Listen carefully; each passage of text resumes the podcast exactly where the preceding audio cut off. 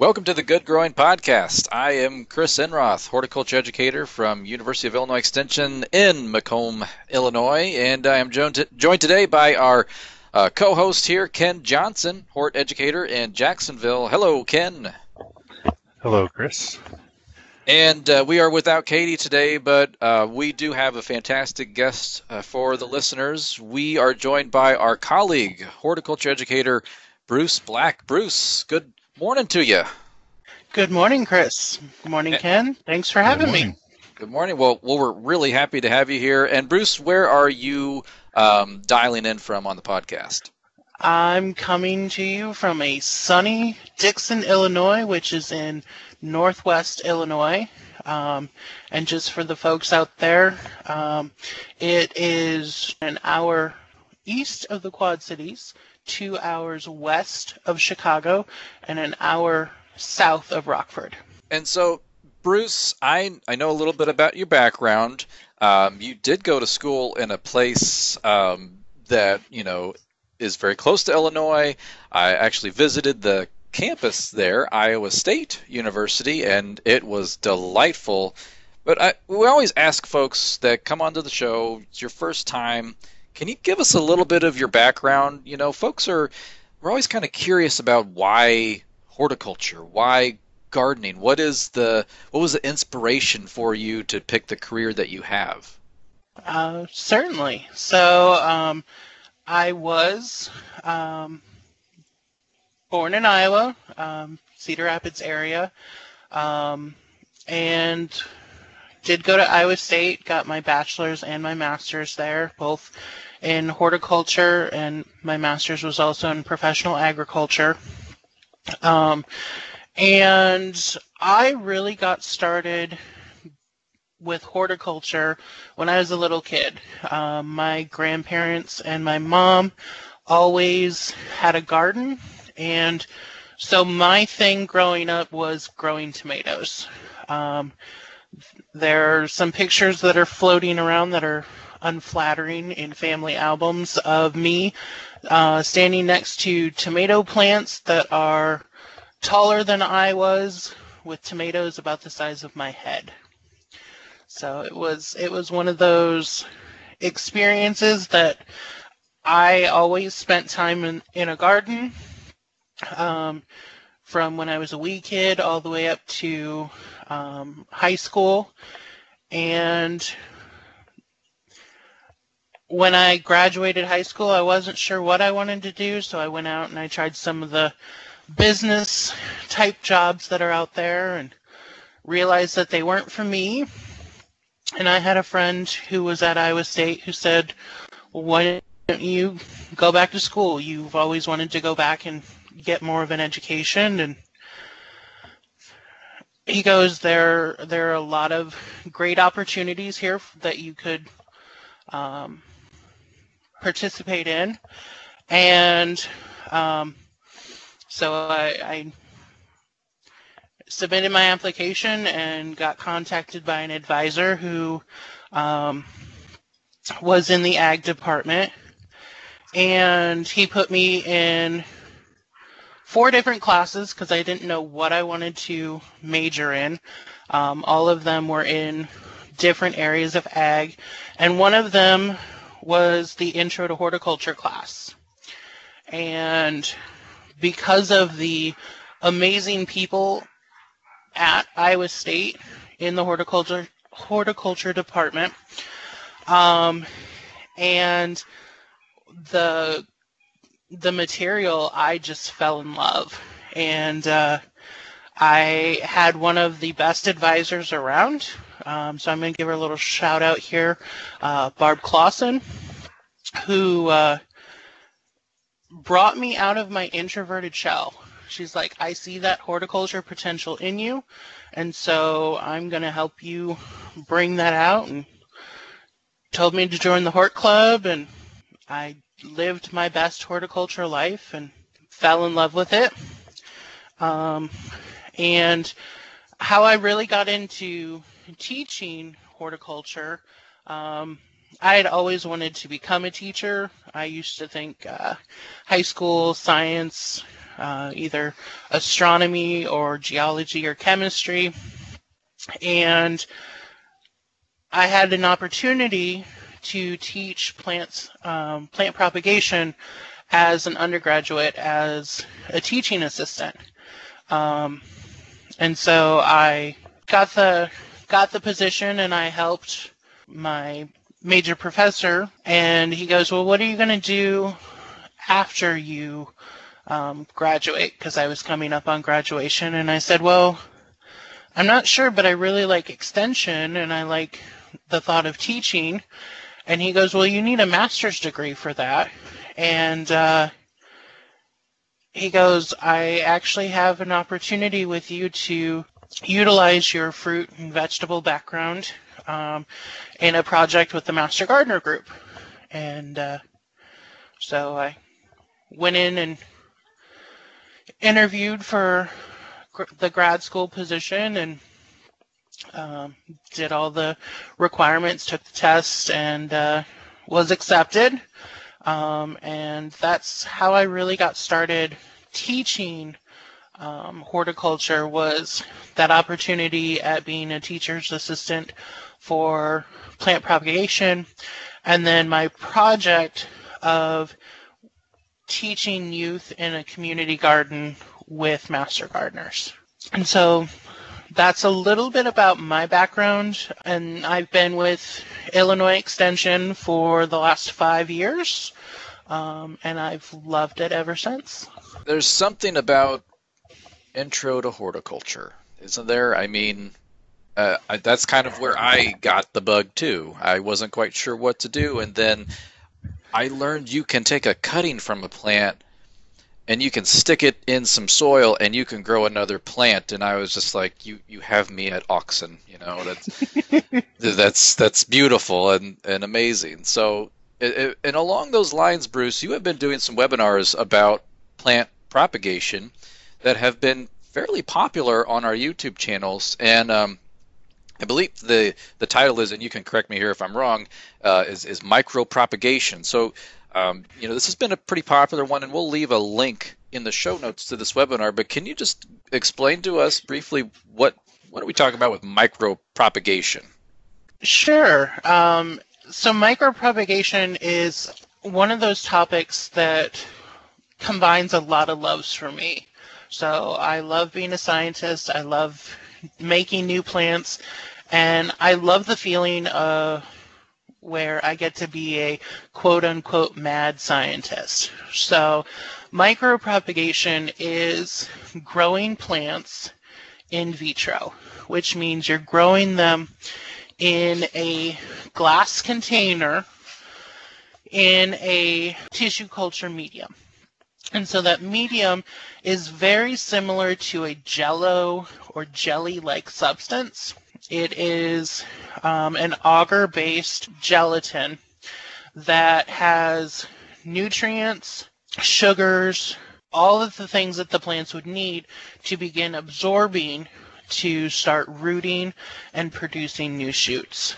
Um, and one of the things that really made me want to do this webinar is I always get questions about how can I do micropropagation? I hear people doing micropropagation, but don't you need a lab for that? And the answer is a lab is helpful, but there was a experiment that was done and some professors and I believe it was um, a North Dakota State University um, regional publication. They have a recipe there for doing at home tissue culture. And that's the same tissue culture that I got to learn when I was um, helping to teach the propagation class. And so we did a version of it.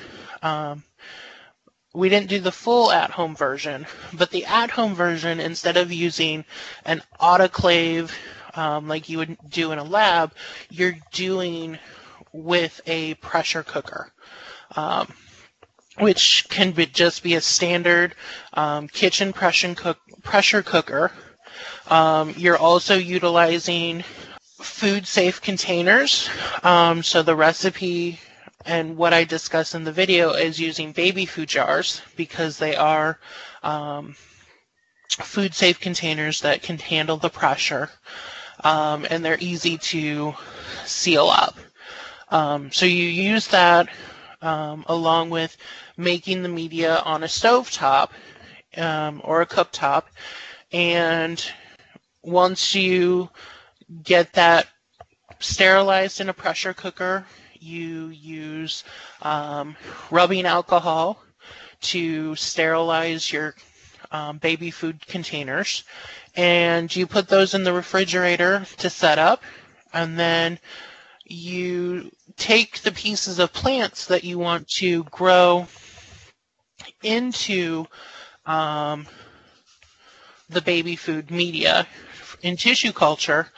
And you then seal those up, let those sit under a grow light, and they start to produce roots and shoots.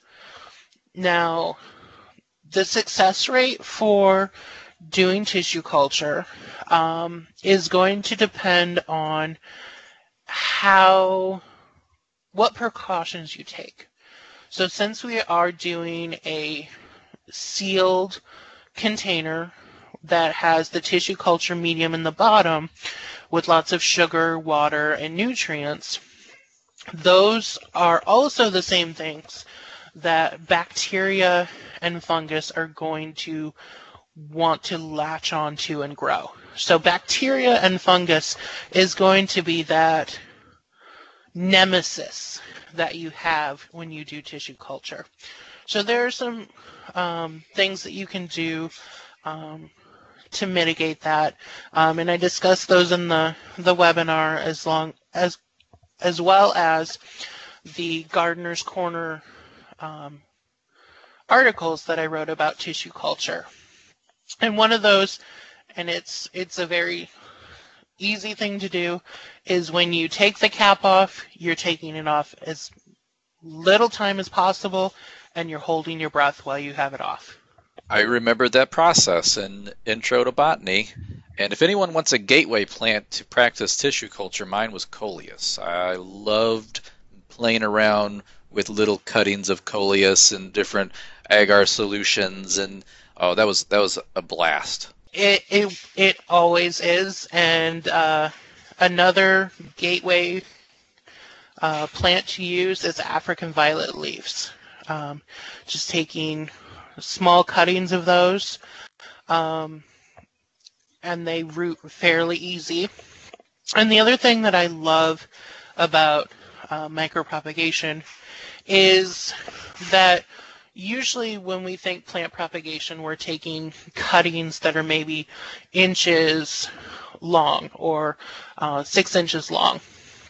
But in micropropagation, this is the only form of propagation where if there was a apocalyptic event and a plant's a plant species or a couple of plant species were wiped out, but all we could find were a couple of cells of those plant species, we could use tissue culture to regrow that species. Again, this propagation thing with plants, folks. If you don't know this yet, this is fascinating. It's going to get you hooked on on horticulture, gardening. Another thing, though, that you do work on, and I, I think uh, is this correct? A little bit of your background was in community gardens, correct, with the Master Gardeners. Yes, so that was my grad school project. Was working in a community garden, teaching youth alongside the Iowa Master Gardeners. And and you and, and Ken also help lead our teams here at Extension an, an effort to to help folks that might want to start a community garden. And with you know, you mentioned apocalypse and micropropagation. Well, we're kind of in a in, in sort of a global global event um, where there's a lot of people who want to start growing vegetables. And, uh, you know, we're starting to get a lot of questions now about people that want to start a community garden. And actually, we had one specifically from Donald. He's in McDonough County. He wants to know where should he start? What does he need to know about starting a community garden? He wants to be part of his neighborhood, um, then open it up to folks in his. He's in a, a small rural Illinois town. So, uh, Bruce uh, or Ken, also, I know you both worked on this project. You know, what what are some tips for Donald? Well, uh, Ken, if you don't mind, I'll go ahead and start, and you can um, chime in when you uh, have something. Um, Donald, this is a great question, and it's one that you are not alone in asking. This has become that popular question, as Chris said. And um, for a true community garden, um, I've actually put together a webinar series, and I can have Chris put that in the the notes, um, or a webinar, excuse me, um, and I can have Chris put that in the the notes. Um, for the full how to plan and manage a community garden presentation. A quick summary is going to be the best place to start is with a plan, a desire, and a mission. So you've got the desire to start that neighborhood community garden. The plan you need to think about, um, and when we when we start thinking about planning community gardens, we may not start with plan A or B or C.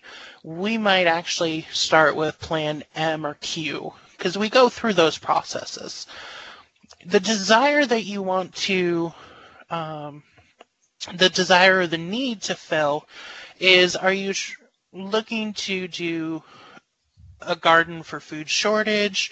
Uh, poverty, beautification, um, education, and look to some of those community partners once you start to address this need. So if you're going to do a garden to address food shortage, you might want to look at local garden centers or um, government agencies, uh, health professionals to get their input on the local county or even um, city ordinances that you might need help with in starting a community garden.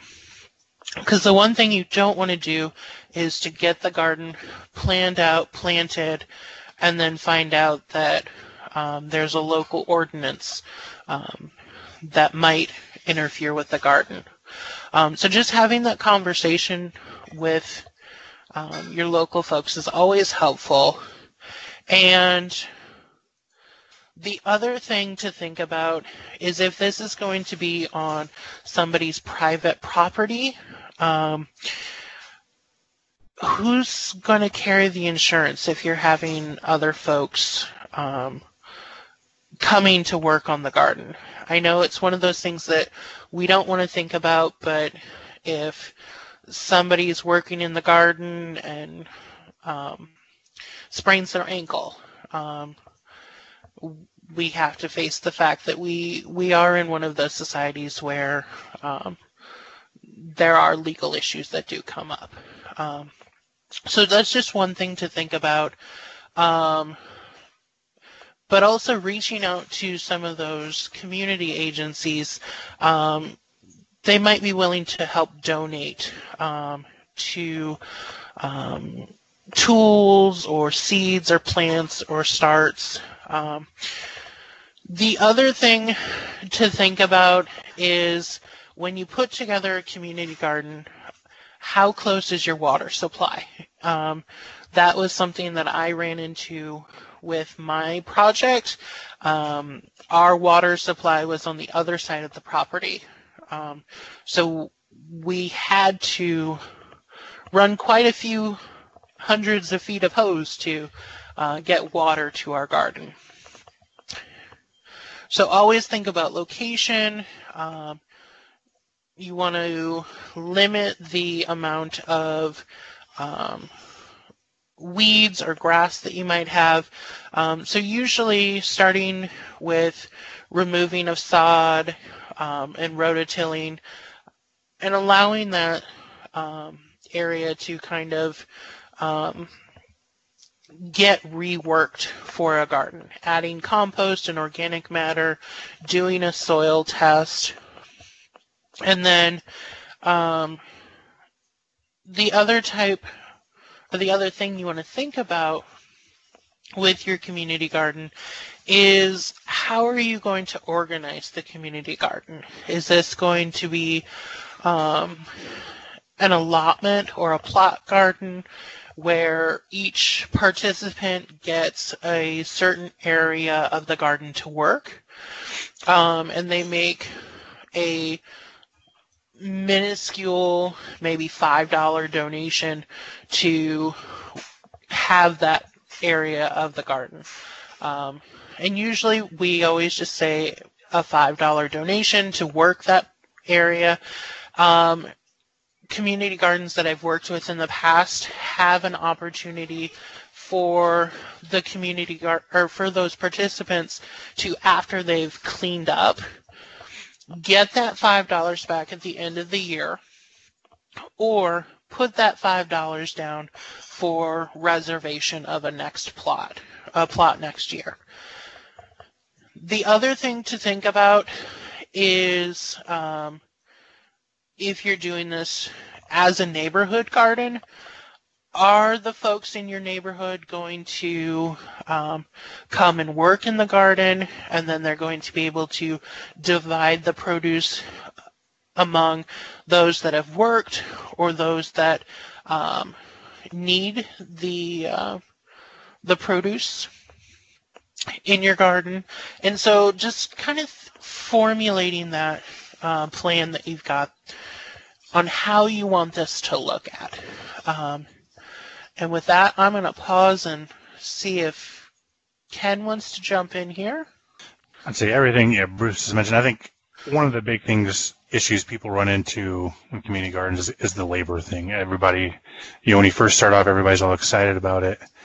Uh, and then kind of just with your typical backyard garden too, as the season drags on, that enthusiasm kind of wanes a little bit. And, and kind of that participation, that labor, um, sometimes be be an issue. You may end up with you know one or two people end up doing all the work. Um, so making sure you've got people that are committed and and and participating is an important thing too. Um, and we'll say that as kind of as a horticulture team for, for U of I Extension, we put together a community garden webinar series. Um, kind of goes through the, the nuts and bolts, kind of geared more towards people who would be managing a community garden. Um, kind of talking about some of the different considerations um, you need to come up with or, or to think about um, when I guess designing or or building a community garden. Um, and what are some of the different things that people that are growing in there, what are they going to be looking at? So, kind of how to lay out a garden, um, different types of vegetables, talk about seed starting, um, hardening off, just kind of general plant care that if you have people that are gardening for the first time may not be familiar with, so you can help them with that. Um, we're talking about kind of gardening safely, um, harvesting food, stuff like that. It's kind of a little more of the nuts and bolts on how kind of a community garden would work from more of that, that managerial perspective. And we can put that, that link to that series in the, the show notes as well. Well, thank you, Ken and Bruce, uh, very much. That's a lot of information, and and as they mentioned, we will have more resources for Donald and anybody listening that would be interested in starting a community garden. So we do have some information for you for folks. Our next question comes from Letha. Letha's in McDonough County. Uh, she is starting to garden. She is planting cucumbers, and there is something that is eating her seeds before they even sprout in the little mound that she's planted them in. So, no germination. She dug up the hill and found just the remains of the seed covering. So, Bruce, you have any ideas what might be happening here? Well, I'll throw on my detective cap, and uh, I will say that the garden seeds are probably getting eaten by um, local wildlife. Depending on when Letha um, dug up her hills, um, if she's seen any um, underground tunnels or if um, the hill was disturbed on top of the soil, um, those garden seeds could have commonly been eaten by mice. Um, seedlings can also be damaged by voles, chipmunks, rabbits, squirrels.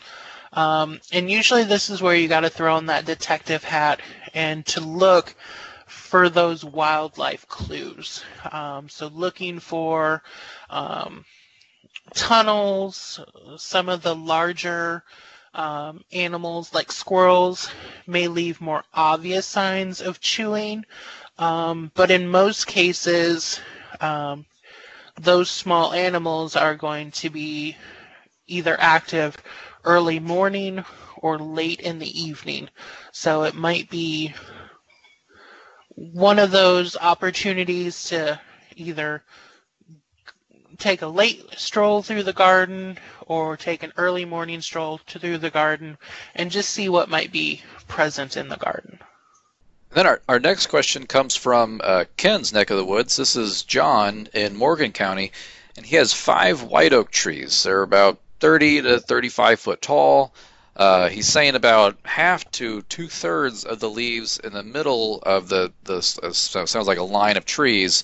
So these middle two trees are dying or they've shriveled up. Uh, a third of the leaves on the bottom are dying. So he just wants to know, you know, there's more growth that seems to be coming out, new growth. Uh, Ken, have you been seeing stuff like this? Any thoughts?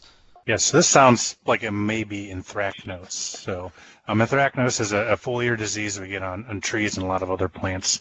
Um, we're seeing that quite a bit this year because the spring has been rather cool and moist, uh, which is perfect conditions for anthracnose. Uh, so I know here in Jacksonville, at least um, kind of in neighborhoods around where I live, pretty much all of the sycamore trees have no leaves on them because of anthracnose. Um, going on, on walks with the kids around the neighborhood, um, notice a lot of the maple trees um, have a lot of leaf anthracnose leaf spots on them. So I would suspect um, he's got some some oak anthracnose on there. Um, this disease isn't necessarily deadly. Um, it just may cause some defoliation, um, but on mature established trees, um, they're going to have enough reserves. They will send out a new flush of growth, um, and they should be fine. You know, if these were if these trees were getting defoliated repeatedly year after year after year, then yeah, I'd be concerned about it. But kind of if this is the only year it's happened, I wouldn't really be worried about it. And there's really not much you can do with it. Um, especially with large mature trees, anything you would spray or could spray, you're not going to get that up into the top of the canopy um, to, to, kind of protect those leaves. This usually starts at the bottom. Um, it kind of works its way up. That, that bottom canopy is going to be a lot more moist. Um, it's going to be shaded so it doesn't dry off as fast. So just kind of works its way up the tree. Now that we're starting to warm up, um, maybe not getting much drier, but we're starting to warm up, and as things dry out, um, the stuff should probably start going away, and then those trees will send out that new flush of growth, and and everything will be good again.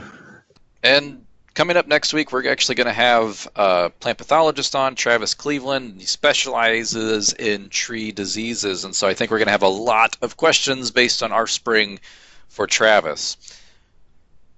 Our final question of the show here is from Reba. Reba's in Scott County. She's growing radishes. She's seeing these little holes starting to form on the leaves. Uh, Bruce, what do you think's going on with these radishes? What can she do to protect them? All right. Well, Reba, this is a great question, and um, I think what you might actually have are some flea beetles. Um, so, flea beetles are tiny insects that um, tend to jump when they're disturbed. So, when us gardeners go out and we walk through the garden, we rarely see them. Um, but what we can actually see are those tiny holes that are left in the leaves. Um, and so flea beetles are most damaging in the spring. So it's important to monitor the activity as soon as you have seedlings starting to emerge. Um, some ways that we can monitor our gardens is to place the yellow sticky cards in our garden to identify what insects we have in our gardens, such as the flea beetles. Um, looking for that damage, like you've indicated, the holes in the leaves. Um, and one of the things with the flea beetles is if we would start noticing them later in the season, so closer to the summer, it wouldn't be necessary to treat for flea beetles. Um, by summer, crops that have four to five leaves um, are strong enough to survive the feeding damage. Um, and the number of adult flea beetles goes down at this time. Now, you're seeing flea beetles now in your garden as we're still in spring.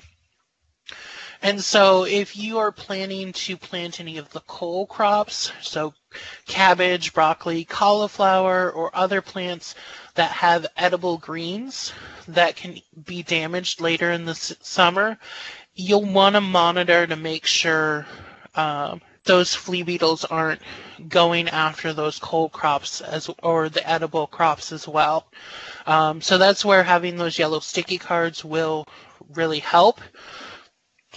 So some things to do to make your garden unwelcoming to pests would be to control the weeds in and around the planting site, to limit those food sources, remove any old crop debris at the end of the season so that there's no protection for those pests in the winter. And then plant your crops a little later in the spring. Plant the crops um, plants that grow faster in warmer weather are more stable and resistant to flea beetles. Um, but one thing I do have as some sad news for Reba. Um, radishes are actually one of those favorite crops for flea beetles. Um, and they're usually used as a trap crop for um, gardeners who have a lot of flea beetles um, because they're very attractive and they do emerge um, so soon in the spring. Um, some things to keep in mind is that adult flea beetles will be attracted to the tallest, earliest crops available. So this might be an opportunity for you to um, plant some crops before you plant your radishes.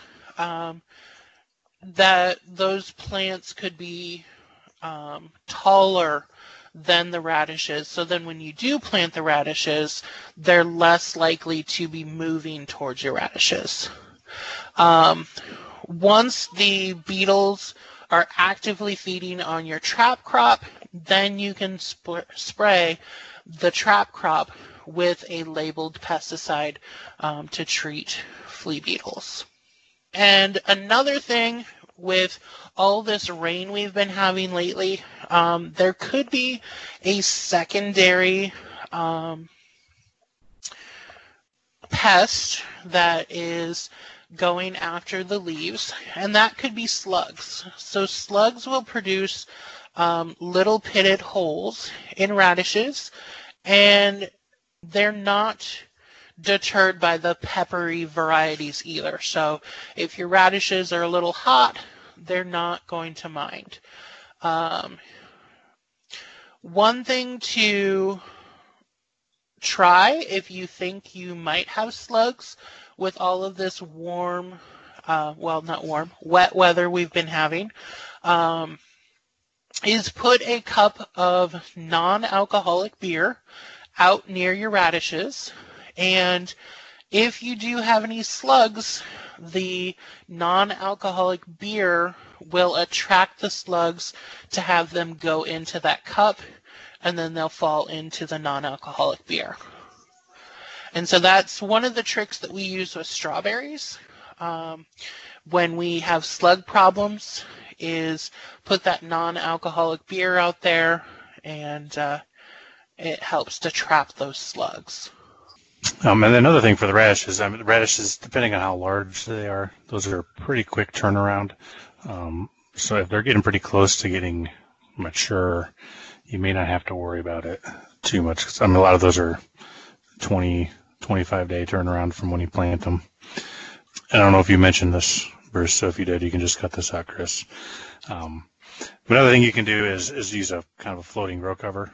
Since radishes don't need to be pollinated, you can put that floating grow cover on over them and kind of prevent stuff from getting onto them as well. I did not, Ken, so that is a great tip too. I had some visitors while you were talking, so And you all know I don't cut things out of this podcast. Well, it's a good thing Ken and I have yet to make a mistake. Uh, I mean, this has been flawless so far. So, our listeners, this has been a real treat. So, I want to thank you very much, Bruce, for being on the show. Uh, we've learned a lot. Um, so, do you have any things? Uh, I, I know you've been doing a series of webinars. Uh, I think those have wrapped up, but uh, hey, might as well plug them because you're putting them online still. Yeah, so I'd love to. So for the past uh, seven weeks, I was doing a growing horticulture in Northwest Illinois uh, webinar series um, that we did via Skype, and those are all currently on Zoom and have been closed captioned. And so those are available at our Carroll Lee Whiteside Extension YouTube channel, which I will have Ken and Chris put a link um, down below for you to access those. Um, and we covered a lot of edible crop um, topics during that. Um, don't kill your tomatoes. So one on tomato diseases, the uh, how to plant a community garden, as I mentioned during Donald's question, drought tolerant annual perennials. That was a flower presentation. Also, did um, big flavors in small spaces, which was about growing fruits in containers. So for those of us that have a lot of patio space and not enough room for a traditional fruit type garden, um, there's some really interesting cultivars of fruit out there as well. We did a presentation on colorful vegetables. So coming out of that grad school project that I did, um, we learned the power of the purple carrot. And it's been a hook that I've tried to use in my gardens with children um, during our summer programs. And then the other two presentations that we did were the Northern Berry School, and that was done with um, Candace Hart, our state master gardener coordinator, and Grant McCarty from the local foods and small farms team. All about berries and planting berries. So uh, we focus on strawberries, blueberries, blackberries, and raspberries, and some things for beginning gardeners on site selection and plant selection, going into management strategies, and pest and disease issues as well. Um, so, one of the things I will just let our listeners know the disease ones on tomatoes and the disease section in Northern Berry School, do not watch those before lunch. Um, it does have a a small chance of ruining your appetite with some of the pictures that we do show. Excellent. Well, we have a ton of resources for our listeners today. So once again, thank you, Bruce, so so much for being on the show today. It was my pleasure. Thanks for having me, and I uh, look forward to getting the invite back. I think we got a lot more to talk about, so that will be coming here very soon. And Ken, thanks again, as always, for being our faithful co-host here on the Good Growing Podcast, and we will be back next week with Ken and Katie and Travis Cleveland. Thank you, Chris. Well, as always, we do appreciate you listening and keep on growing.